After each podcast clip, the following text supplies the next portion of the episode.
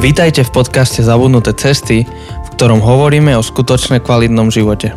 Na novo objavujeme kľúčové spôsoby života, ktoré v súčasnej spoločnosti zapadajú prachom. Priatelia, vítajte v našej poslednej epizóde série Bližšie k sebe. Toto je epizóda, kde budeme odpovedať na vaše otázky. Ja sa volám Janči. A ja som Jose. A s nami a... je náš host. Jano Markoš, dobrý deň. Tak e, dobrý deň a pre nás vlastne dobrý večer, lebo to, čo vy nevidíte, tak to je, že momentálne je pol desiatej... Pol desiatej večer. Večer. A, a Jano nám venoval svoj čas, za čo som veľmi vďačný. Uh-huh. Si to veľmi vážime. A máme no taký videomost medzi áno, áno, dvoma áno. mestami.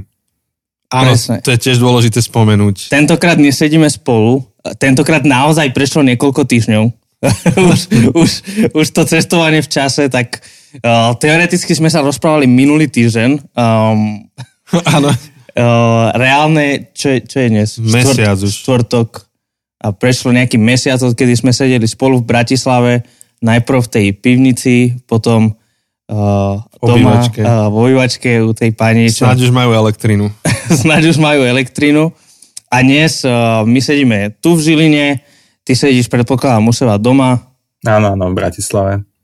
Tak. A ten mesiac Takže... bol teda hodne dlhý, ako to, to, ten virtuálny týždeň, za ten sa stali veci teda. No tak to teda, hej.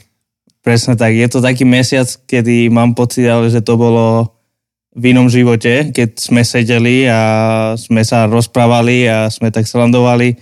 Pritom, áno, prešlo len pár dní, ale skutočnosť je, že sú to veľmi zvláštne dní a možno práve tým by sme mohli začať, v podstate my sme aj venovali, uprostred tejto série sme aj nahrali jeden diel o tom, ako my prežívame situáciu s Ukrajinou, um, možno aj nejaké, sme sa snažili nejak aj navzájom sa pozbudiť a zároveň pozbudiť poslucháčov. Tak možno taká prvá otázka, ešte skôr ako sa pustíme do tých otázok, čo nám poslali naši poslucháči, je, že, že ako ty a ako vaša rodina ako prežívate toto obdobie?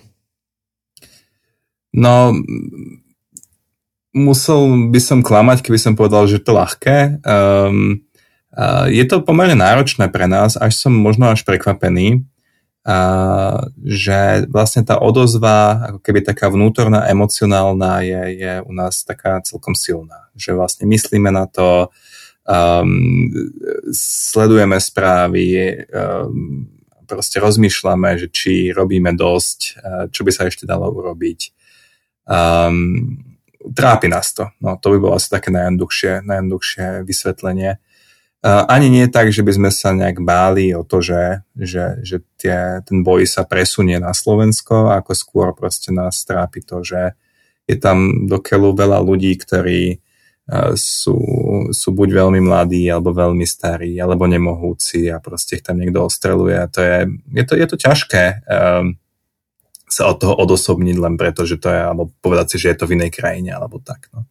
Pravda, tá blízkosť hrá svoju rolu, lebo však vojny boli a, a budú a často sú na inom konci sveta a vôbec nás to netrápi. Uh, ale, um, ale tak keď je to predsa len tá Ukrajina, je to naozaj blízko a tí ľudia dochádzajú a, a stretnete ich v meste, na stanici, proste kamaráti prenajímajú čo to a, a tak, tak je to taká je to taký blízky dotyk uh, nejakého hrozostrašného sveta. No.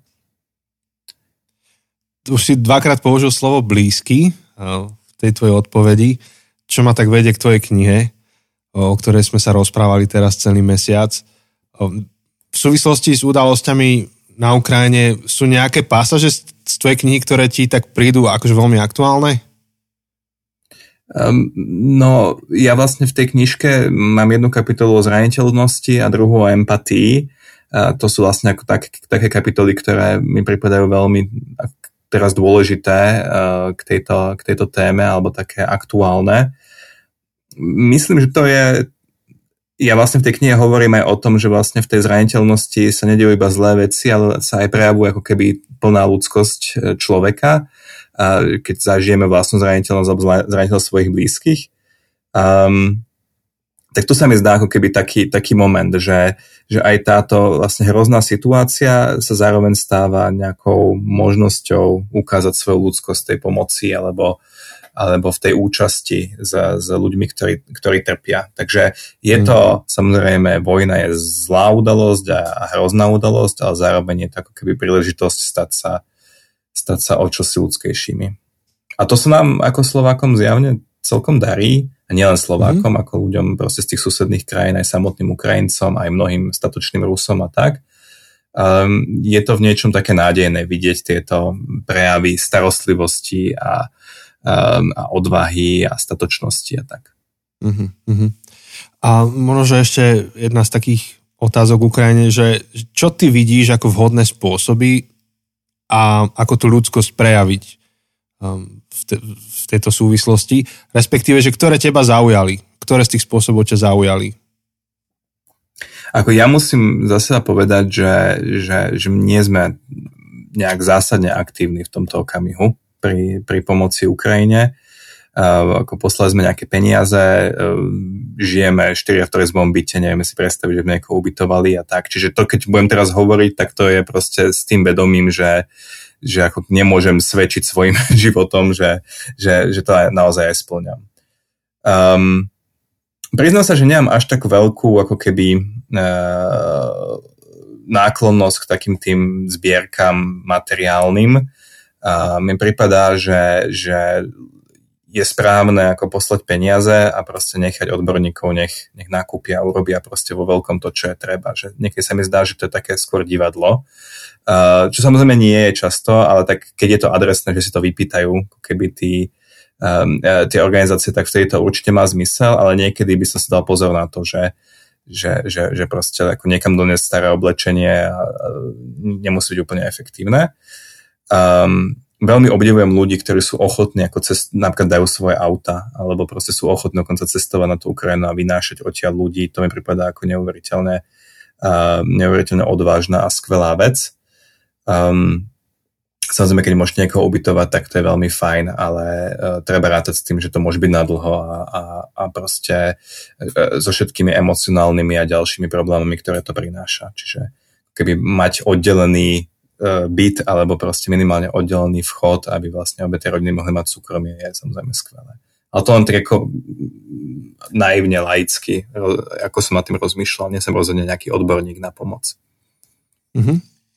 Možno e, v súvislosti s tým aj, aj si hovoril o tom, ako sme reagovali jednak my ako Slovensko všeobecne aj okolité krajiny a je pravda, že v niečom je to také veľmi nadejné. Ja, ja som nadšený zvlášť po poslednom roku a pol, kedy tá naša slovenská spoločnosť bola tak veľmi, veľmi silno rozdelená a, a, a polarizovaná, tak toto zrazu je niečo, čo nás ako keby znovu prakticky celú krajinu tak spojilo.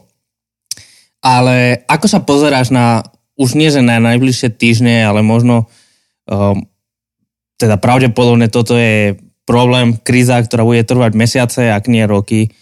Uh, či vidíš to, že sme sa poučili v niečom, lebo spomínam si na COVID a spomínam si ako prvý mesiac, ešte celá tá prvá vlna celkovo, sme šili rúška, sme tleskali zdravotníkom, sme všetci sa tak zomkli, nebol tu pomaly jeden prípad, ale sme, sme boli veľmi zodpovední a sme boli v podstate aj takým príkladným uh, národom. Uh, viem, že pamätám si, ako vtedy som to riešil, pretože ja ako Španiel na Slovensku, tak som videl na jednej strane hrozné španielské správy a, a som bol hrdý na to, ako nám sa darí. No pravda je, že potom sme sa stali, sme išli z toho rebríčka úplne najvyššie, najlepšie, sme boli najhorší.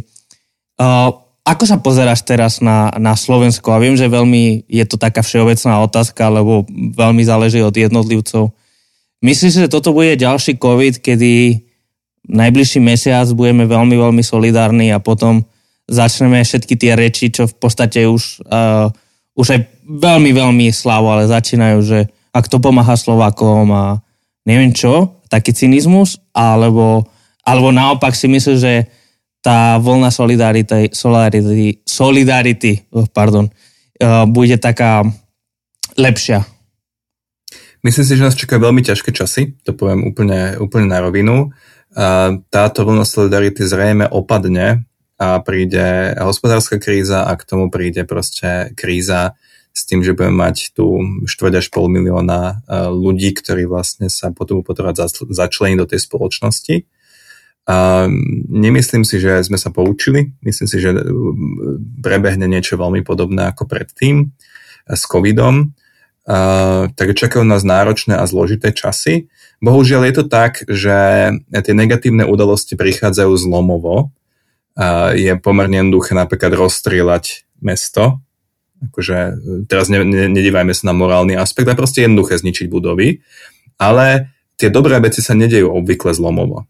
Dejú sa nejakou evolúciou, že ako keď vystavať mesto potom trvá o mnoho dlhšie, pretože to treba tehluť po tehle proste urobiť.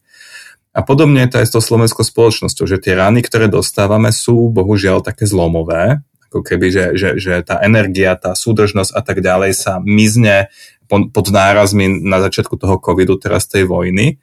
Ale nemôžeme očakávať, že sa stane zázrak a rovnako zlomovo príde nejaká pozitívna vec. To budeme musieť vybudovať my. E, pomaly a spoločne. A preto jednu vec, ktorú by som ako naozaj odporúčal v dnešnej dobe je dívať sa na celú túto krízu ako, ako na, na maratón, ako na cestu púšťou, keď si spomenieme nejakých púšnych otcov a že proste okrem toho nadšenia a láskavého srdca by každý si mal chrániť svoje sily, strážiť e, svoje zdroje, aj finančné, aj iné a byť opatrný. Budeme putovať e, dlho, mesiace, možno roky a iba tí, ktorí budú nielen uh, nielen nadšení, ale aj rozumní a dokážu po, podržať vlastne tú spoločnosť.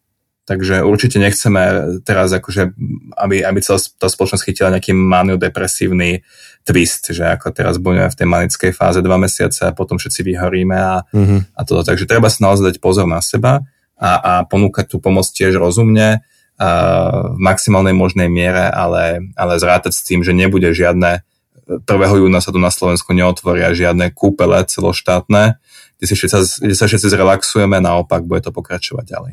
Mhm. Áno. Možno, že posledná otázka ešte k tomu úvodu a, a téme Ukrajiny a potom by sme prešli k našej sérii. Um, ty, ty si napísal knihu um, Sila rozumu v bláznivej dobe, kde okrem iného aj trošku riešiš to, že ako sa vyznať v spleti informácií a triediť informácie nejakým spôsobom. To, čo teraz zažívame vlastne je jedna obrovská informačná, ja neviem, neviem čo, bahno, také, kde sa topíš, proste ten tekutý piesok. Mám pocit, že existujú paralelné dve reality, e, do ktorých sa ľudia zaradia a majú pocit, že tí druhí sú blázni a ničomu nerozumejú. Um, bez toho, aby sme teraz začali nejak ako veľmi vrtať do politiky, vieš dať nejakých pár typov k tomu, že ako prežiť aj túto informačnú krízu, Um, áno, um, je, je to tak, že keď bojujú spolu dve strany vo vojne, tak každá z tých strán samozrejme sa snaží prezentovať príbeh, ktorý jej vyhovuje. Je to prirodzené a, a ako keby normálne. A preto má zmysel sa dívať na spravodajstvo, ktoré je nejakým spôsobom nezávislé od, od týchto dvoch bojujúcich strán. Um, od ľudí, eh, ktorí vlastne ako keby majú eh, a inštitúcie, ktoré majú niečo za sebou a, a proste už v minulosti dosvedčili, že sú schopné prinášať nejaké objektívne spravodajstvo. Eh, čiže nepustil by som si Russian Television jednotku, nepustil by som si možno ani ukrajinské správy, čiastočne preto, že veľká časť tých správ je ako kde najbližší kryt a čo robiť, keď nás bombardujú, to by sme asi um, nechceli počúvať. Uh, bolo by to príliš depresívne. Uh, ale ako má zmysel sa dívať na rešpektované západné médiá, to znamená New York Times, Guardian, um, nejaké nemecké médiá a podobne, spraviť si z tohto nejaký mix. Um, a, a pozrite sa na slovenské médiá, no tak pozrite sa napríklad na to, že kto bol ochotný vyslať uh, svojich spravodajcov na Ukrajinu komu v skutočnosti išlo o to, aby tie uh, doniesli spr- správy z prvej ruky, ktoré sú objektívne. Tak mal tam denník N, tam mal Mirka Tódu. Uh, viem, že Respekt uh, český mal, mal myslím dvoch alebo troch ľudí takto.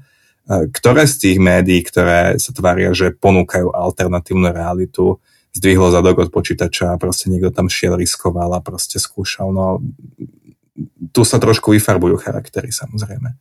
Takže aj toto môže byť taká ukážka, že, že, že, že pohľadajte, kto, kto od klávesnice vymýšľa nezmysly a kto na skutočne sa snaží tam ísť a, a, a fotí a, a zistuje proste s nasadením vlastného, vlastného života a zdravia.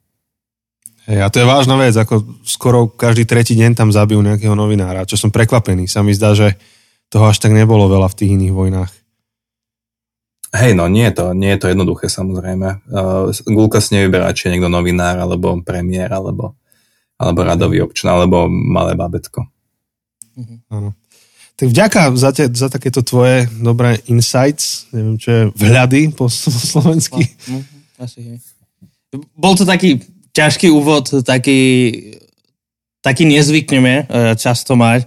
Um, rovnako aj pri tom našom mimoriadnom dieli o Ukrajine, ale, ale zároveň no, bolo by to asi aj, aj nevhodné, alebo, alebo také nemiestné, keby sme teraz sa ťa pýtali len, keby si mal letieť do Ameriky, tak pri kom by si chcel sedieť, alebo nejakú takúto blbosť, ako, ako, ako väčšinou zvykneme a, a zároveň um, je to taká dobrá príležitosť práve tým, že, že si známy lektor na kritické myslenie, ktoré nielenže, no mysleli sme si, že počas covidu bola dôležitá a ešte sa teraz ukazuje o to viac, aká je dôležitá. Som rozmýšľal, keď teraz Jan ti povedal názov tvojej knihy, že sila rozumu v bláznivej dobe, že či keď si to písal, si vedel, do akej bláznivej doby píšeš. No, to som teda vôbec netušil. To som písal ešte pred covidom a uh-huh. zdá sa, že doba uh, sa zbláznila ešte, ešte ďaleko viac. No si knihu napísal presne, do, presne v správnom čase, lebo tak, ako si to napísal, tak začalo uh, také bláznivé obdobie, trochu na uľahčenie, tak som videl také memečko, uh, také, také dievča um, v skolskom beku, ako plače nad nejakou knihou, že takto sa budú cítiť uh, deti v, v roku 2050, keď sa budú učiť na dejepise o udalostiach 2019 až 2022 a úplne plače, mm. zúfala, že to, sa, to, to pro, proste, že to, alebo ešte, to, to ešte dávnejšie, to ešte, keď nebola taká bláznivá doba, ale kamarát mi hovoril, že v roku 2050 tak uh, najhoršia maturitná otázka, ktorú si budeš, uh, to bolo v Česku, sme boli, že najťažšia maturitná otázka vtedy je, že pomenuj všetkých ministrov zdravotníctva v Babišovej vlády. O, to vtedy to bol ten rok, kedy myslím, že 6 krát e, vymenili toho ministra zdravotníctva a končili pri tom prvom. tak, o, tak to, to len tak na uľahčenie, ale naozaj žijeme také časy, kedy, kedy to s tými ministrami, tomu sa hovorí dobrý playlist, nie? Že si to chceš dať znova. Áno, dali ten, na ten Spotify dali repeat album a išli od začiatku. no, tak každopádne dnešný diel nie je primárne o Ukrajine, akokoľvek tieto udalosti tak presne zasahujú každého jedného z nás, ale, ale pointa dnešnej epizódy je pýtať sa otázky, ktoré nám poslali posluchači ohľadom na, na túto našu sériu. Takže, takže máme ich zo pár a sú také hlboké, filozofické, ja ich tu mám pred sebou. Um, poprosili ma, aby som ich položil anonymne, takže, takže neprezradíme meno. Ale, ale naozaj uvidíme, ako dlho budeme môcť na ne, alebo budeš môcť na ne odpovedať. Ja to vidím, to tu Jose scrolluje, to sú riadne To je, to je naozaj veľa na scrollovania. A to sú, akože, ty si povedal, že neprezradíme meno, to sú od jedného konkrétneho človeka? Alebo od viacerých? Toto, to je teraz, no to poviem. Áno, áno, toto všetko prišlo od, od jednej osoby, ktorá tak veľmi, veľmi pozorne počúval lomeno A. Ale lomeno O. lomeno O. On, ona, ono. Uh, počúval A, O. Um, dobre, toto budem musieť nejak vymyslieť. Tak budem hovoriť v mužskom rode len pre jednoduchosť. A... To už sme zamotali riadne, v aj v českom. Čo, českom, ženskom. Českom. ženskom. Tak, veľmi rýchlo sme prešli Pani z Ostravy sa ptá. Veľmi rýchlo sme teda prešli od toho vážneho a takmer až smutného. Stačí pár breptov a máš to tu. áno, áno. To sme nestihli položiť jednu otázku. Dobre, ja idem na to. Toto je, tá prvá otázka je najdlhšia, lebo je za tým uh, celý taký rozbor jednej myšlienky, o ktorej sme sa rozprávali. A, a píše nám, Jan v predošlých epizódach spomína nenarodené dieťa uh, a rovnako aj mentálne chorého starca, že v týchto prípadoch nie je ešte alebo už o osobnosť. Uh, podľa mňa v prípade osobnosti nie je iba o seba uvedomujúcu psychiku človeka, ale je to súbor rôznych vlastností, potrieb, celkovo duševný život ako taký. Respektíve, zoberme to inak. Ak dieťa prežije, v určitom okamihu sa z neho stane osobnosť. Je teda odsúdený stať sa osobnosťou. Rovnako starý človek s mentálnou demenciou, ktorý o sebe už ani nemusí vedieť, bol osobnosťou. Neudeluje mu to hodnosť v úvodzovkách, osobnosti ako vyznamenanie a spomienka na jeho predošlý život, teda niečo podobné, ako ste spomínali so zosnulými, že tu s nami zostanú navždy, zanechajú svoju stopu v našom živote. Prečo by sme zobrali túto stopu osobnosti od chorého starca, keď pre nás je naďalej starec, keď pre nás naďalej starec tou osobou je. Je to teda taká komplexná otázka a spája tam dve myšlienky, ktoré sme hovorili v dvoch epizódach. Jedna o tom, že, že človek, teda bolo to, že, že dieťa sa nenarodí s osobnosťou, ale tú, tú osobnosť... Ja tomu rozumiem. Ja, ja tomu asi, asi rozumiem. Môžem na to kľudne odpovedať. OK, nech sa páči. Uh, áno, tak ďakujem za otázku. Ja by som teda urobil rozlíšenie medzi osobnosťou a osobou. Pod osobnosťou mm. obvykle rozumieme nejaký súbor charakterových vlastností nejakého človeka, že povieme, že je taký alebo onaký má takúto osobnosť, niekto je plachý, niekto je, ona, e, nie, niekto je iný. E, ja som hovoril o osobe. E, osoba je v protiklade k organizmu vlastne hovorili sme o tom, že človek existuje ako organizmus a ako osoba. A keď je ako organizmus, tak vlastne to znamená má nejaké určite životné potreby, dýcha, je, vylučuje, rozmnožuje sa a podobne ako rôzne iné organizmy. Ale ako osoba to nie je biologický pojem, to je nejaký sociálny, právny, možno až spoločenský nejaký etický pojem, povedzme. A ja som vlastne hovoril o tom, že človek e, sa, e, sa osobnosťou nerodí v tom okamihu, keď sa narodí ako organizmus, ale postupne sa ňou stáva, alebo postupne ako keby odchádza e, z, z toho nejakého plného života, sociálneho, právneho a podobne v tom spoločenstve. Takže kým organizmus sa naozaj že rodí a umiera, tak osoba skôr keby vstupuje do bytia a zase z neho odchádza. A, a to nie je nutne hodnotový súd. To znamená, že ako nehovorím, že ten uh, starec, uh, ktorý má tú demenciu alebo proste už uh, sklerózu alebo niečo podobné, tak, takže on je ako keby horší alebo proste by nemalo byť jeho právo na život chránené alebo čokoľvek v tomto zmysle. Hovoríme iba o tom, že ten proste odchod ako keby zo, zo scény toho spoločenského života, z tých väzieb je postupný.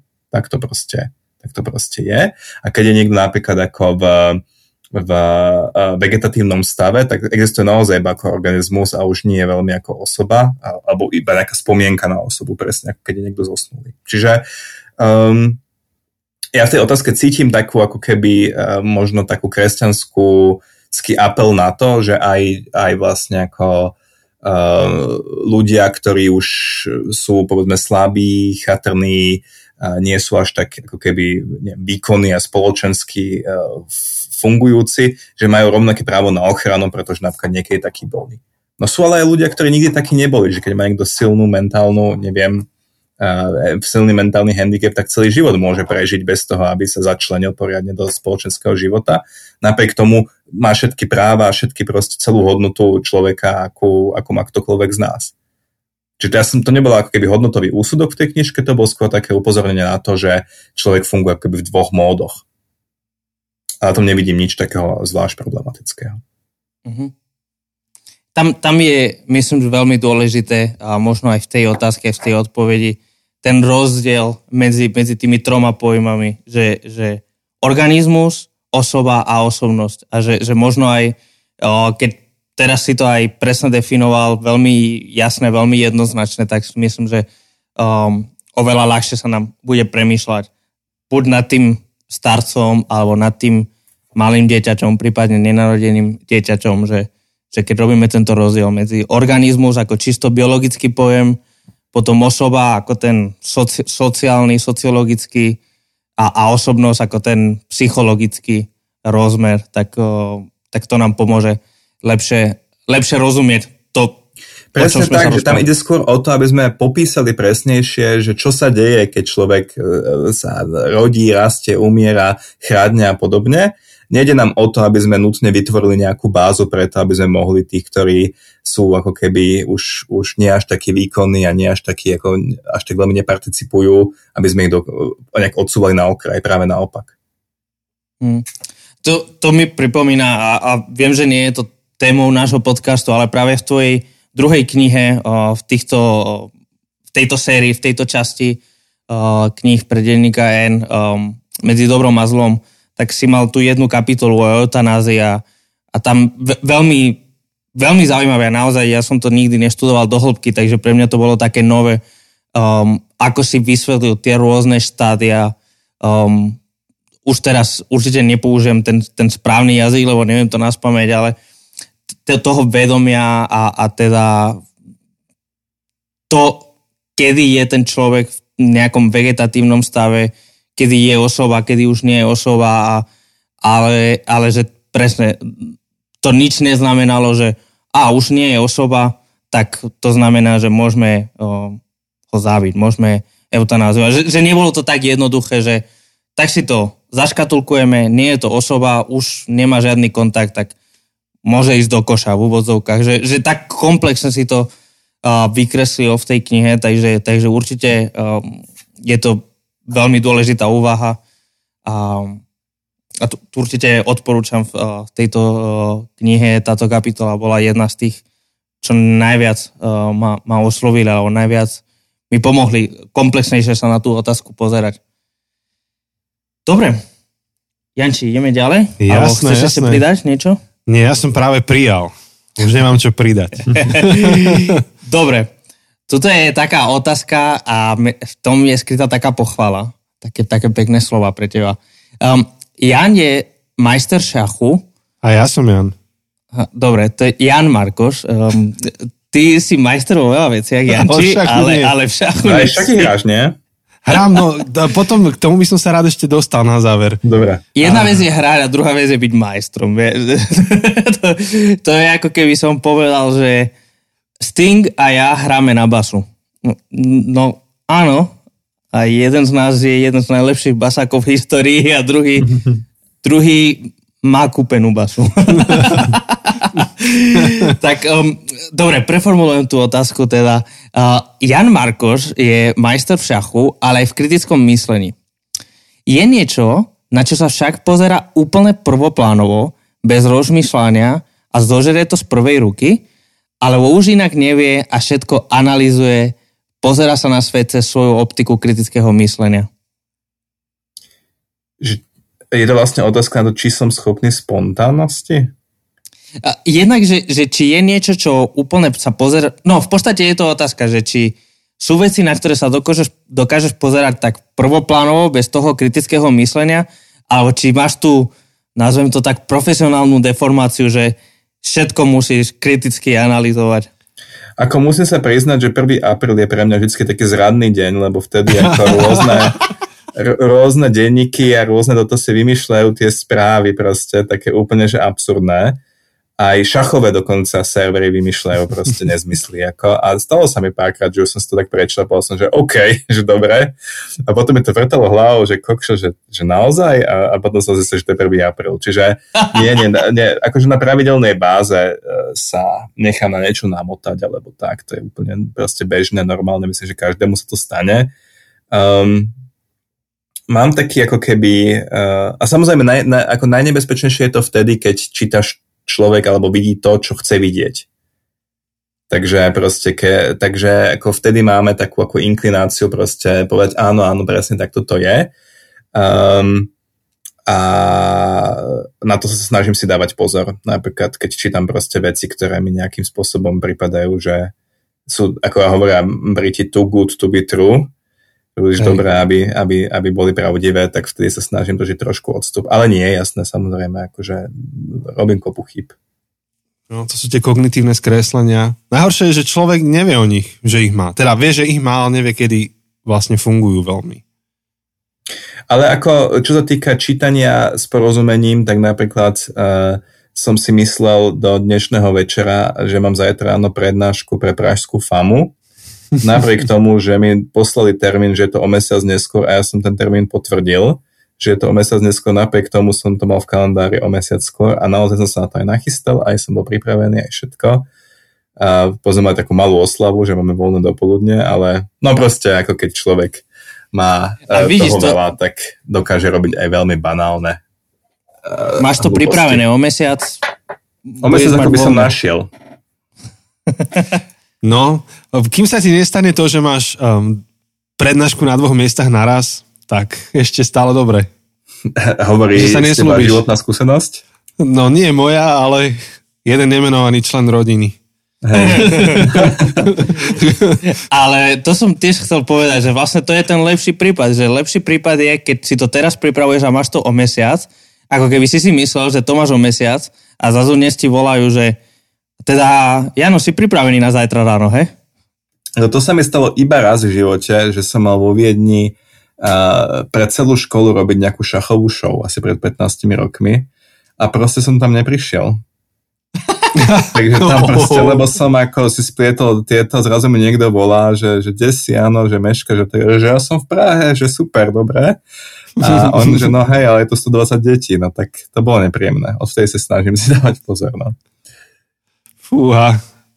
Tak ako ste to vtedy vyriešili, alebo jak, jak tie deti oni No, potom... už ma nikdy nepozvali, to bol taký každoročný, to bola taká každoročná udalosť, bol som tam asi 6 alebo 7 krát a potom som tam už nikdy nebol, no. Ja. Aj tak sa dajú vyriešiť problémy. Mohli ne- zapnúť nejaký Zoom alebo niečo? Či to sa to, nedalo tak vyriešiť? To bolo pred 20 rokmi. To akože, alebo, ja, alebo 15 tak, rokmi, to ešte, to, to, to bol ešte Zoom bol dávno v plienkach. To sa dalo iba cez SMS-ky riešiť. Skype si možno vtedy bežal, ale to bolo... Ťahám B2 na E4. No čiže či slovom, ako, čo sa týka rôznych FOPA ako organizačných a tak, tak určite by som ešte vedel prispieť nejakou zbierkou. Ale neviem, čo to je cieľom tejto session. Uvidíme, čo ešte dnešný večer dá. Um, v podstate ešte v tejto otázke, tak potom bola taká jedna podotázka, taká lahúčka a v niečom, v niečom si, to, si sa toho už trochu dotkol pri tej Ukrajine. Um, ale tá otázka je, že či čítaš vôbec nejakú tlač alebo noviny a že ak áno, tak ktoré? No čítam, čítam Denny Gen eh, zo slovenských, lebo však ako domáca, to je moja domáca stajňa. Uh, čítam postoj, uh, zachytil som, ako prešiel takým prerodom niektorí komentátori postoja teraz po tej invázii na Ukrajine a takou akože očistou nejakou vnútornou. Um, a, a čítam ho preto, pretože mám pocit, že treba čítať niečo aj akože za, za, za spektra, ktoré mi není až také blízke. Um, no a čítam aktuality. No proste tie, tie základné veľké keby mediálne domy sa snažím sledovať trošku. A, a veľa sa snažím čítať teda zahraničné médiá. Mi prípada také české, americké, britské, pretože mi prípada, že, že vlastne ako my máme tak malý trh, že vlastne aj pri najlepšej snahe veľmi, veľmi ťažké um, vlastne pokrývať komplexne mnohé témy. Ako, keby chcel mať niekto napríklad na Slovensku environmentálnu sekciu alebo neviem, o klimatickej kríze, no Enko sa o to pokúša trošku, ale kokšo, koľko na to môže dať novinárov? porovnaní mm. nejakým, s nejakým New York Times alebo tak. Čiže má veľký zmysel, ako sa dívať do zahraničia, pokiaľ, pokiaľ ovládate jazyk, tak ako určite si predplatte nejaký, nejaké dobré noviny, lebo lebo to slovenské jednak sme, sme poznačení ako e, vlastnými traumami, spormi a takými žabomyšími vojnami a jednak naozaj sú chudobné tie médiá, porovnané s zahraničnými.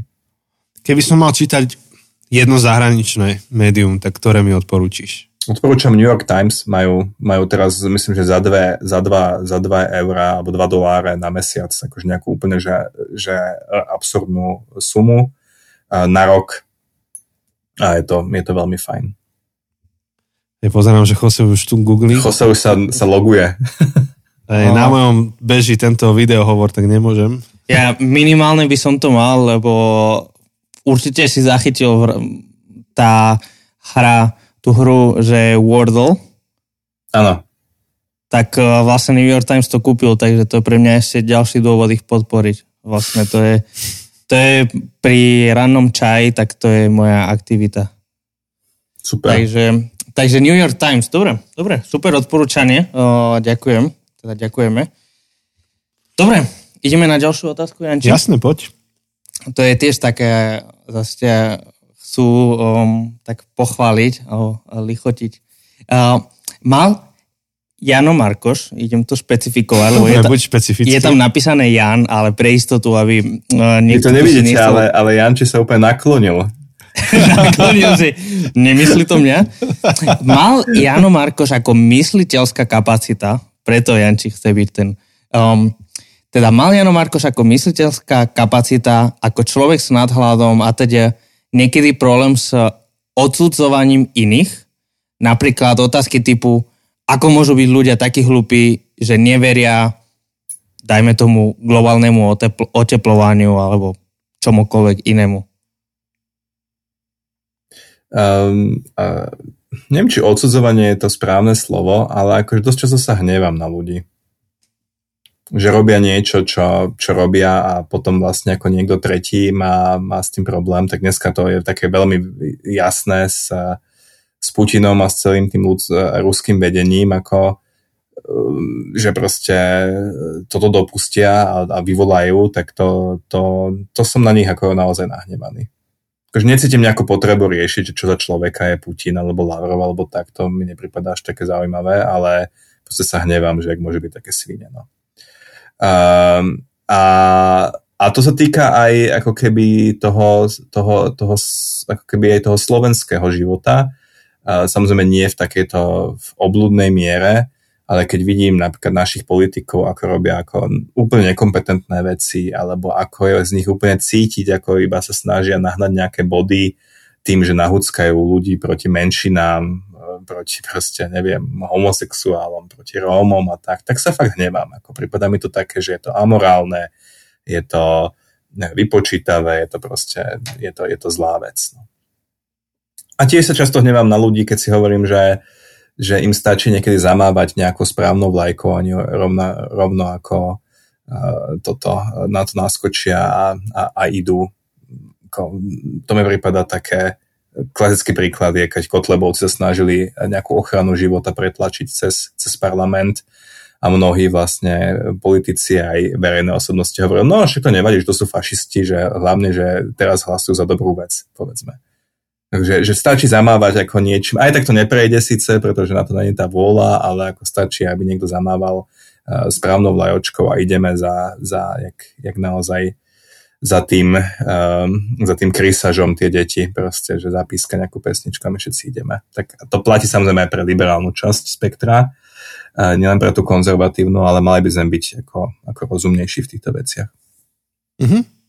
Takže tá emocia je skôr hnev, hej, že nie odsudzovať, ale skôr by si povedal, že keď, keď, keď e, s niekým máš problém, tak sa hneváš vnútorne. Keď mám problém, tak sa skôr hnevám, pretože ako, e, mňa to až tak veľmi, ako, pokiaľ to není môj, môj, môj kamarát, brat, uh, žena a tak ďalej, ako mne môže byť svedečne jedno, čo za človeka je. Ja neviem, Matovič alebo, alebo Kolár, ako ne, ne, nezaujíma vlastne ich súkromný život. Ja chcem, aby dobre správovali krajinu. Mhm v podstate pokračovanie tej otázky potom je, že je tam taký predpoklad, že sa, že sa ti to už prihodilo, čo teda hovorí, že áno a nie, že áno v smysle, že niečo také sa stáva, ale že nie s odsudzovaním, ale skôr s tým hnevom. A tá otázka je, že, že ako to potom riešiš, ako sa nad tým uh, povzniešeš, alebo, alebo teda, ak, hej, že ako, ako to riešiš? Um, no niekedy nejako. Neviem, ne, ne, neviem akože tá otázka ako keby predpokladala, že, že mám nejakú, nejakú, nejakú povinnosť voči tomu človeku alebo voči sebe sa s tým ako keby vyrovnať, aby, aby proste um, sme zase sa vrátili do nejakých vzťahov, ktoré, ktoré sú harmonickejšie než, než predtým alebo niečo podobné. Ale um, neviem, či to je ako keby potrebné, pretože pokiaľ to naozaj nie je môj blízky človek, Matovičovi je srdečne jedno, či sa na neho hnevám alebo nie. A Putinovi, jak by smet, povedzme. Takže ako, neviem, či má zmysel túto emóciu premá, premáhať. A navyše existuje akože spravodlivý hnev, že? Čiže mm-hmm. už, už aj, aj, aj, uh, aj ďaleko, uh, no nechcem sa teraz rúhať, ale akože aj, aj pán Ježiš nabehol a do chrámu a a, a, a hneval sa a proste rozhádzal, uh, rozhádzal stánky peňazomencov a tak ďalej. Tým nechcem spraviť mm-hmm. žiadne pripodobnenie, ale že ako aj, aj v evaníliách máme proste situáciu, keď je hnev proste úplne že validná emocia, takže, Hej. takže to nejak zase dokon, neriešim. Podľa mňa sú ale... dokonca chvíle, kedy, kedy je nesprávne sa nehnevať. Dokonca tak. Že, no. že, že ten imperatív biblický je, že hnevajte sa, ale nehrešte. To, čo hovorí Pavol. Otázka je, že či, máš, či si v práve, nie si v práve a k čomu ťa vedie, či k deštrukcii ten hnev alebo ku konštrukcii, že hľadaš konštruktívne riešenie. Za ale väčšinou... Ako, Prepač, no. že, ale ako to odsudenie to je trošku iná emocia samozrejme. A ja sa priznám, že ako ja neviem, no ne, ne, ne, ako toto je taká, moc, moc je nerozumie, nerozumiem ako keby tej emocii, že ja chápem, že napríklad pre človeka, ktorý je napríklad v kresťanskom prostredí zasadený a teraz vidí, ako je niekto cudzoloží alebo proste pácha nejaké vážne hriechy, tak to asi sa môže stať, že ho odsúdi. Ale ja tak nejak v princípe pri, e, akože e, ne, ne, nezvyknem zatvárať úplne za, za, za niekým akože dvere, že zabuchnúť a povedať si, že ten človek akože není ma hoden alebo čo. To, takýmto mm-hmm. spôsobom nerozmýšľam. Možno, že skúsim tú otázku ešte rozšíriť, alebo tú situáciu. E, veľmi veľa ľudí sa teraz dostáva s najbližšími svojimi do sporu hlavne teda kvôli politickej otázke na Ukrajine. Uh, že, vy, čo ja viem, že otec to vidí inak ako syn, alebo uh, brat to vidí inak ako sestra. Veľa, veľa vzniká teraz hádok, konfliktov okolo toho. Čo, čo by si poradil, že ako zvládnuť tieto... Lebo to je práve taká situácia, hej, kedy pozeráš na tú istú realitu, ale máš dve rôzne pravdy, alebo dve rôzne interpretácie tej pravdy. A čo, čo by si poradil do týchto konfliktov? Um, no v prvom rade, že vzťah je dôležitejší než pravda. Uh, že, že ako keby naozaj nás čakajú na zložité časy, ktoré budú dlho trvať. Je dosť možné, že budeme potrebovať svoju vzájomnú pomoc. Je dosť možné, že budeme potrebovať pomoc napríklad svojim starnúcim rodičom alebo proste e, starým rodičom alebo niekomu takému. A, a to nemusí byť možné v okamihu, keď vlastne ten vzťah bude narušený. Takže že ten vzťah potrebujeme udržať, potrebujeme proste, aby sme zostali e, rodinou, manželmi, otca, otec so synom, s dcerou a podobne. A, mm. Pretože to, že či, sa, či ja vyhrám e, v hypotetickom spore s mojim otcom, môj otec teda je, ne, nemá rozdielne názor na to, ako ja predstavme si, že by to tak bolo, Prečo nezmeniť celú tú situáciu, e, akurát proste e, môže mať nejaký taký e, pocit nejakej, nejakej výhry alebo čoho. Uh, takže by som sa naozaj snažil hlavne ako keby sa starať o ten vzťah a, um, a, a na všetky tieto rozhovory ako keby vstupovať do nich uh, s jasnou myšlienkou, že čo vlastne chcem dosiahnuť. Je to z nejakého dôvodu dôležité, aby som toho človeka presvedčil. Uh, je to je, je proste akože čo, čo vlastne chcem dosiahnuť. Lebo keď nechcem nič dosiahnuť, tak iba sa ako emocionálne odfiltrovať, tak to naozaj nemusím ako absolvovať ten rozhovor. Um, no a samozrejme môžeme si povedať ako spoločne, keď sedíme s tými svojimi blízkymi, že také tie veci, akože aj tak to my nevyriešime, možno sa k tomu môžeme vrátiť o rok, o dva, uvidíme, či pravda vyšla najavo. To bola moja stratégia, ktorú som často robil v covidových rozhovoroch, že vlastne tam ako stačilo naozaj počkať Um, môžete kľudne priznať, že, že, že predsa sa môžete míliť, takisto ako sa môže míliť tá druhá strana, že vytvorí ten priestor, ako keby, že môže byť možný omyl. Môžete hľadať taký to, ten minimálny spoločný základ, že však aj Rusie a Ukrajinci chcú, aby proste, ja neviem, ich deti chodili do školy v kľudnej krajine, baviť sa o tom, ako ho dosiahnuť. Vo všeobecnosti sa hovorí, že keď z niekoho vymamíte trikrát áno, tak ste si ho získali, takže ako hľadajte ten základ, môže byť hodne hlboko, ale v takých veciach, že ľudia chcú jesť, chcú, majú radi svojich blízkych a tak ďalej, tam by ste sa mali zhodnúť, na tom sa dá budovať. Um, takže preferujme vzťah a ako nechoďme zbytočne do konfliktov. Mm-hmm. Díky moc. Tak vrácam ti mikrofón, Jose.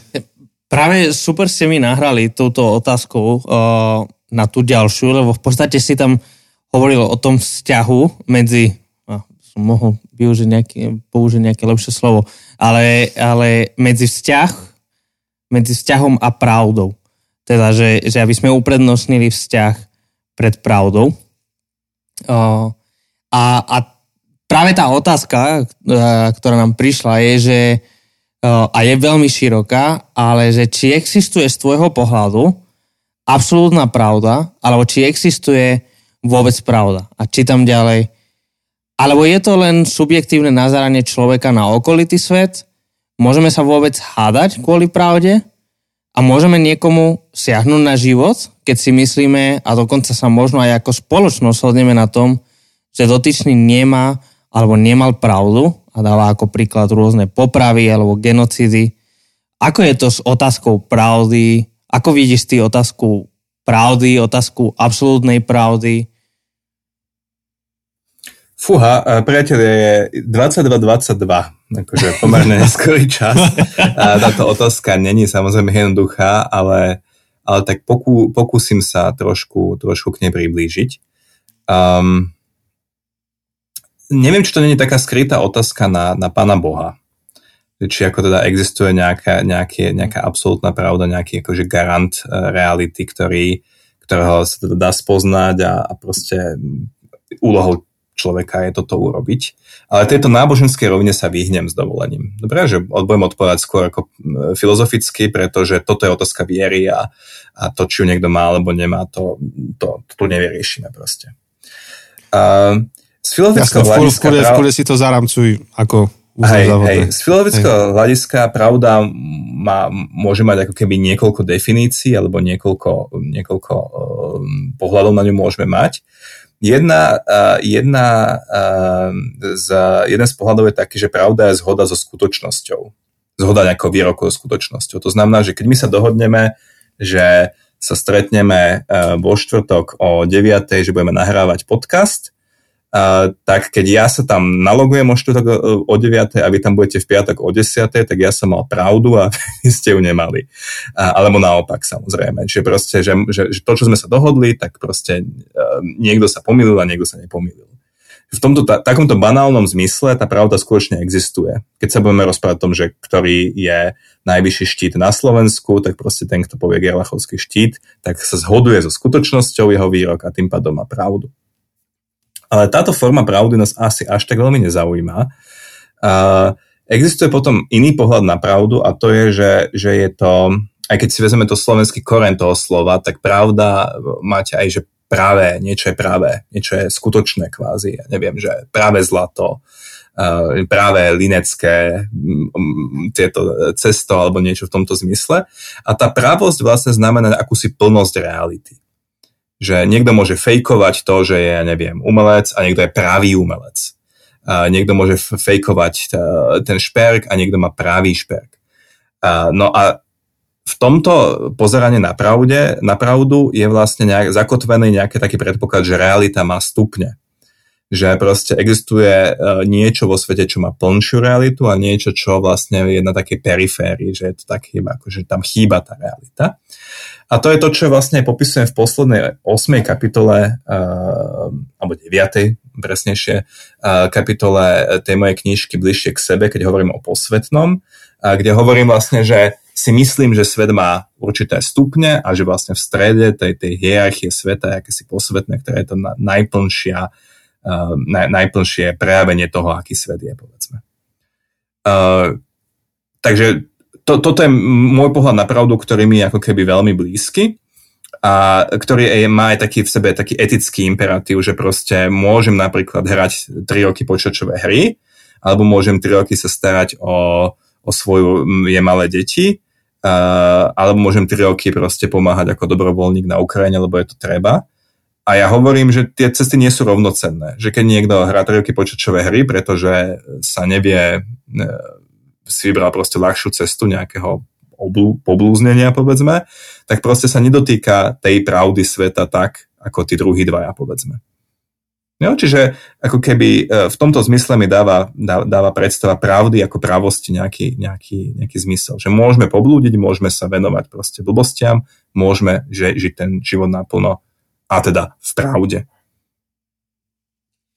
Sa mi páči ten, vlastne ten rozdiel, čo robíš, lebo väčšinou sa pozeráme, alebo aspoň moja, skú, moja skúsenosť a, a z môjho okolia je, že sa pozeráme na túto otázku pravdy, čo inak ma vráti na, myslím, že to bolo na našu prvú epizódu a na našu diskusiu o epistemiológii a, a o tom nevysvetlenom koncepte, a, teda až neskôr vysvetlenom. Ale, ale často sa pozeráme na túto otázku pravdy tak dualistické, tak čierno-bielo. Proste buď existuje absolútna pravda, dajme tomu, ako hovoria skôr konzervatívne uh, skupiny, alebo kresťans, kresťanstvo, náboženstvo, alebo potom je, a veľmi to zjednodušujem, potom je to postmoderné, um, postmodernizmus, ktorý hovorí, neexistuje absolútna pravda, všetko je relatívne a tým pádom sa na to pozeráme tak černo-biele. Buď je to tak, alebo je to tak. Uh, myslím, že to, ako si to teraz definoval, je niečom paradoxne oveľa pravdivejšie, v smysle, že oveľa lepšie zodpoveda realite, oveľa lepšie vyjadruje tú, tú realitu, tú skutočnosť, s ktorou sa stretávame a zároveň je oveľa poctivejšie. Je veľmi ľahké robiť dualistické čiernobiele um, rozdelenia sveta alebo takéto vyjadrenia. Je veľmi jednoduché povedať, neexistuje absolútna pravda, hoci to samé je absolútne tvrdenie a tým pádom je samo paradox, samo cyklický. Také, no. no. Ale, ale myslím, že, že toto presne, že, že sú tie rôzne stupne, ako si dal ten príklad, hej, počítač, uh, vychovať deti a, a dobrovoľníctvo na Ukrajine, alebo milión ďalších vecí by sme mohli dať, tak všetci tak nejako podvedome by sme cítili, že, že no, asi ťažko povieme, že čo je pravdivejšie, čo je plnšie, že či tá výchova detí, alebo či tá Ukrajina, že, aspoň ja by som si netrúfol povedať tak veľmi jednoducho, že no určite tá výchova detí je to najlepšie. Alebo určite to dobrovoľníctvo v lebo ako povedal Kohelet, všetko má svoj čas a, a myslím, že je čas, kedy, kedy naozaj treba veci pustiť a ísť pomáhať na Ukrajine, ale je čas, kedy však aj ty si to hovoril, hej, tvoja situácia, my sme v podobnej situácii, sme v dvojizbovom byte, a o mesiac sa nám má narodiť dcera, tak, tak samozrejme, že nie je čas um, ubytovať niekoho. Tak sme vybrali tiež iné formy pomoci. Ja som šoferoval na hranicu a viezol ľudí, pomáhali sme finančne. To je to, čo môžeme robiť. Ale, ale čiže nikto asi sa so mnou nebude hádať, že nie, mal si naozaj dať ten tvoj gauč, lebo to bude pravda. No, ale keby som povedal, že no nepomáham na Ukrajine, neidem tam voziť ľudí, keď ma volajú, lebo mám rozpozeraný seriál na Netflixe. Tak tam, tam akože jednoznačne by sme narazili na konflikt. A samozrejme, že je čas, kedy si treba pozerať, že to nie je zase černobiele, že pozerať Netflix, alebo tá počítačová hra, alebo neviem, ísť na nejaké dobré jedlo. Môže sa to zdať také absurdné, že naozaj teraz ide si užívať dobré jedlo, keď tu vedľa padajú bomby. No, sú momenty, kedy práve preto, že tu vedľa padajú bomby, tak najlepšie, čo môžem robiť, je zobrať svoju manželku na večeru a práve si tak hovoriť, že aký sme vďační, že proste máme jeden druhého, nemusíme utekať a, a to je to najviac, čo môžeme robiť, ale sú momenty, kedy treba vynechať tú večeru a treba vynechať tú hru a treba vynechať ten Netflix alebo čokoľvek a je čas pomáhať. Ale nie je to ten čierno pohľad, ten, ten dualistický, toto je absolútne dobré, toto je absolútne zlé. Tie stupne mi prídu, že môžu byť aj také oslobodzujúce. Aj pre nás, aj pre našich poslucháčov môže byť oslobodzujúce počuť um, skôr tento nevýklad, názor uh, na epistemológiu alebo no, tak, už dlho hovorím. Hm. No, ja by som ešte teda pripomenul tú druhú časť tej otázky, že ja som tak, ju tak pochopil a skúsim ju zhrnúť, že čo by sme mali byť ochotní obetovať za pravdu a najmä koľko by sme mali byť ochotní obetovať z toho druhého človeka. No je, tak to, to bola otázka, že či môžeme v mene pravdy prenasledovať alebo um, vážne zakročiť. Um, môj úplne prvý rozhovor v takom nejakom veľkom médiu bol pre týždeň ešte s Jurajom Kušnerikom, ktorý už bohužiaľ nie je medzi nami. A ten mal titulku, že máš pravdu, čo je to za hodnota. Mal takú zvláštnu titulku. A, lebo ja som vlastne ako v tom rozhovore hovoril, že OK, že dobre, um, bojujeme za nejakú pravdivú alebo za nejakú svoju pravdu, ale že vlastne to je iba na pol ceste. Jo? Že tú pravdu máme, keď akože niečo vieme pravdivo, tak to predsa není ako konečná. To je uh, medzistupná priestupná stanica, aby sme mohli niečo dobrého spraviť vo svete. Čiže ja sa tu ako prikláňam k tomu, že strom sa pozná po ovoci a teda uh, keď niekto má nejakú pravdu, napríklad v duchovnej sfére, povedzme je kresťan a akože modlí sa, je s Bohom, prežíva jeho blízkosť, tak dokeľu nech je to aj vidieť.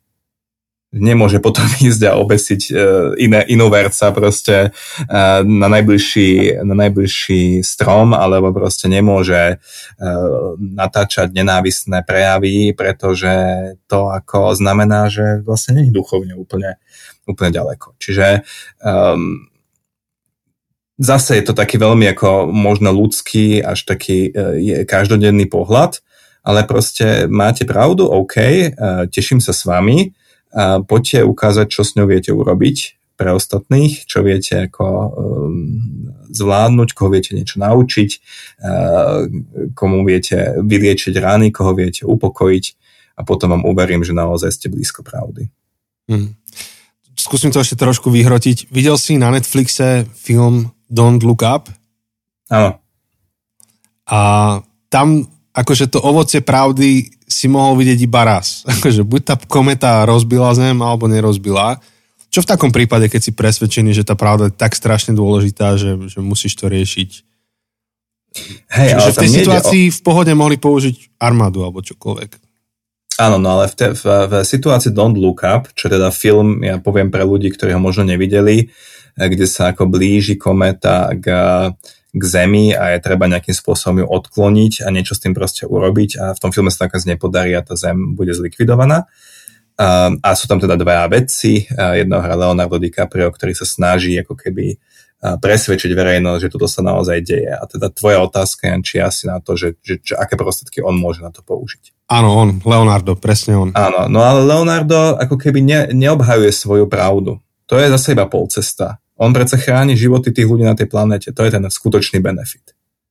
Jo? A práve kvôli tomu, že vlastne mu nejde o nejakú abstraktnú pravdu, ktorá niekde je, ale o, o veľmi konkrétne životy konkrétnych ľudí, má právo urobiť pomerne veľa. Podľa môjho názoru má právo aj ja neviem, akože zabiť prezidenta a proste e, prebrať velenie, e, spraviť diktatúru, poslať tam toto, akože lebo, to, mm-hmm. lebo tá lebo zničenie celej Zeme je samozrejme akože obrovská, obrovská uh, ťažká váha na, na tých, na tých uh, pomyselných etických váhach. Čiže ako mo- mohol by asi urobiť mnoho, mnoho vecí. A dokonca existuje preto v etickej teórii tzv. inštitút krajnej núdze, ktorý hovorí aj v našom uh, poriadku trestnom, to je, že, že čin, ktorý by za iných okolností bol trestný, nie je trestný vtedy, ak sa ním chráni nejaké väčšie dobro a zároveň to dobro nemôže byť chránené ináč. Čiže keď napríklad, mm-hmm. uh, a to teraz nechcem, aby to stalo, ale Josemu, uh, jeho pani manželka potrebovala ísť do pôrodnice a on by nemal iné auto, tak môže rozbiť okienko susedovi a odviezť ju tam, pretože proste to okienko nemá takú cenu ako, ako vlastne to, aby sa dostali do pôrodnice včas. Ale keby, alebo môže proste, uh, aj keď mal pohár vína, tak môže proste si sadnúť a skúsiť odviesť pani manželku proste do porodnice, pretože tam potrebuje sa jednoducho dostať.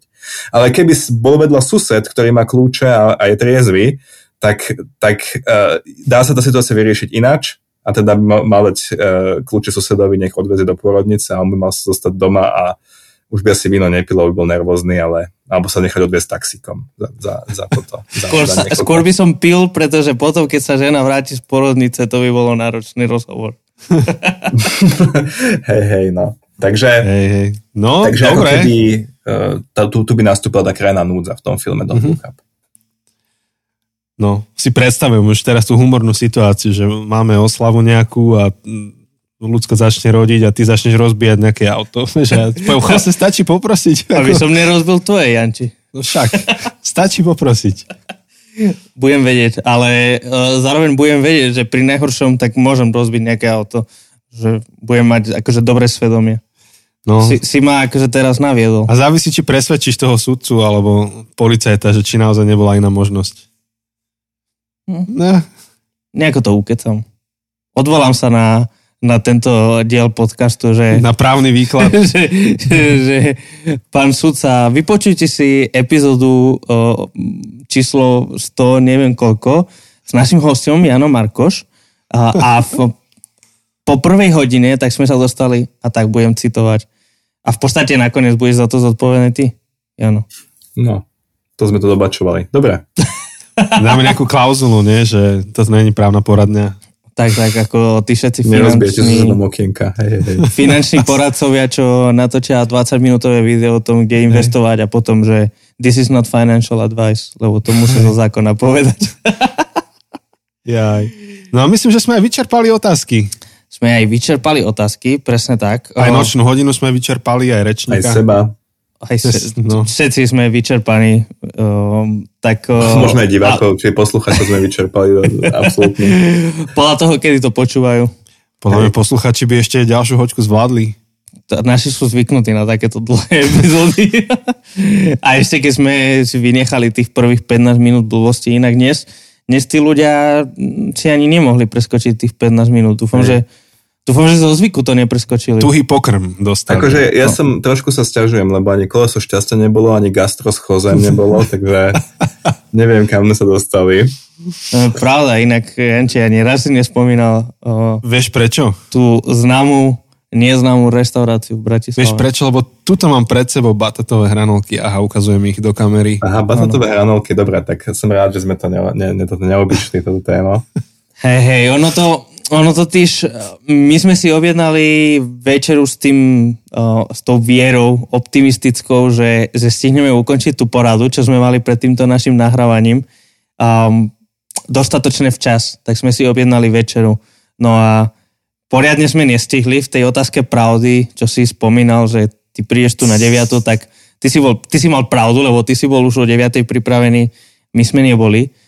Tak uh, Janči tu naša jedlo hranolky, ja som ich stihol ešte predtým a ešte nás čaká nás čakajú burgery. Nie je to teda, nie je to teda sandwich z toho, jak sa volá to miesto? Ktoré myslíš teraz? Je to ja, Richmond, Richmond, Richmond, áno, ja, áno, Richmond. To, to, ten sandwich sa volá Richmond. Ja, aj to, ten, ja som myslel, že tá reštika sa volá Richmond. Asi aj, ale ten sandwich sa volá Richmond. Aha. Ja som ešte ne, nevzdelávaný v tejto oblasti. Ty si sa pýtal, Jano, že či reagovali ľudia na ten podcast, tak mm-hmm. ten môj kamarát, čo, čo ma zobral na Richmana, on to počúval, hneď sa mi ozval, že ešte potrebujeme získať pre Richmana tiež. Hey, áno, na všetky tie filozofické otázky, tak akože to, toho sa nechytili, ale toho Richmana, toho sa ľudia chytili. Áno, ale no, krivníme To je súčasť bratislavskej identity, no. Tiež som ho tlačil na strednej. Vidíš, tak my to dobiehame teraz.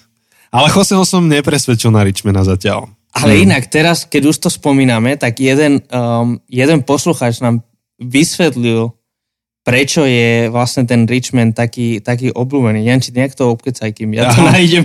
Hej, on vysvetlil, akože on bol taký pohoršený, že čoho tak akože veľabíme toho Richmana a dal teda taký ten veľmi, ako by som povedal, taký, taký súrový výklad toho, že prečo je Richmond Richmanom. Ha, Už tuto, to máš, poď. Tuto to mám.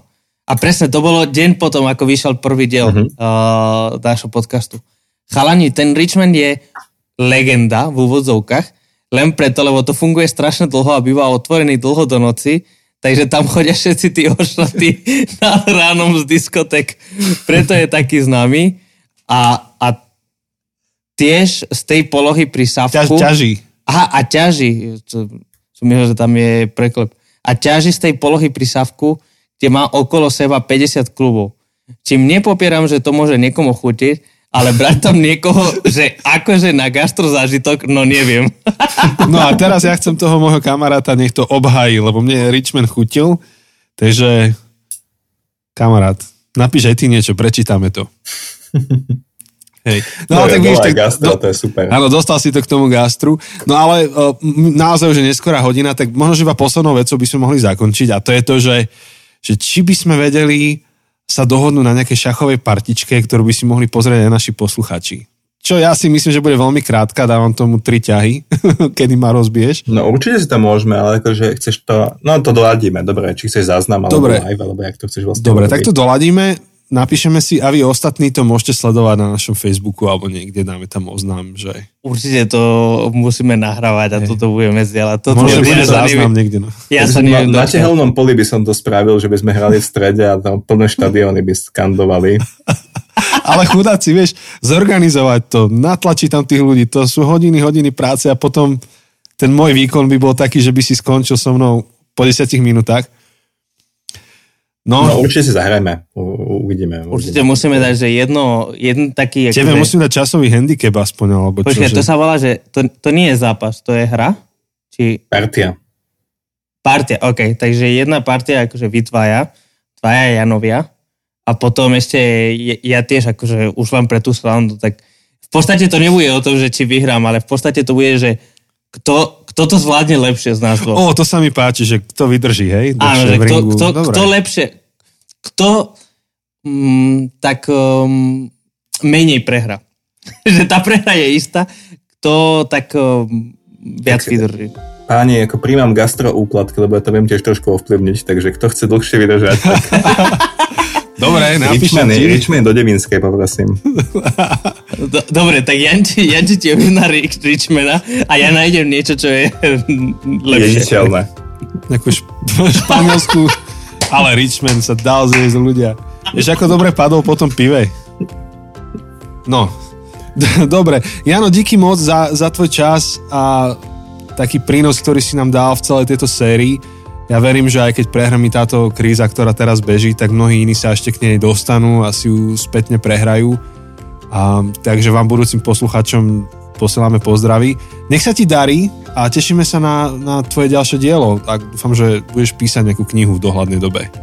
Ďakujem aj ja za pozvanie, bolo to veľmi príjemné, takže sme toto mohli spolu, uh, spolu spraviť a, uh, a ďakujem aj poslucháčom, že teda to s nami vydržali. A keď sa niekto v budúcnosti pustí, tak veríme, že sa nerozplače ako to dievčatko z, z, z vtipu, o ktorom sme hovorili, ale bude rád, áno. že má takúto správu z napätých časov. Áno. Tak veľmi ti ďakujeme a priatelia, my sa počujeme budúci týždeň s našim klasickým bonusom. Uh, uvidíme ešte, ako bude vyzerať. To, toto ešte o, celé je otázne. Ale prezradíme, že budete súťažiť o dve knihy bližšie k sebe, uh-huh. ktoré sú podpísané tuto od Jančiho Markoša. Tak, tak, tak. Takže, Takže to... keď sme nahrávali, tak ich podpísal. Takže to bude super cena. A okrem toho, o, asi všetky novinky a všetky, všetko vám povieme ešte v, to, v tom bonuse. Takže zatiaľ dovtedy, ak sa vám táto séria páčila, Môžete to zdieľať, budeme veľmi radi, keď to zozdielate na vašom Facebooku, na vašom Instagrame a, a tak nám najviac pomôžete sa dostať k novým ľuďom, ktorí možno ešte pod, tento podcast nepoznajú. A zároveň, ak, by, ak sa vám páči to, čo robíme a chcete to podporiť aj finančne, tak sú na to rôzne možnosti a všetko sa dozviete na našom webe zabudnutecesty.sk. Ja už nemám čo dodať, tak sa iba rozlúčim. Majte sa krásne. Ahojte. Dovidenia.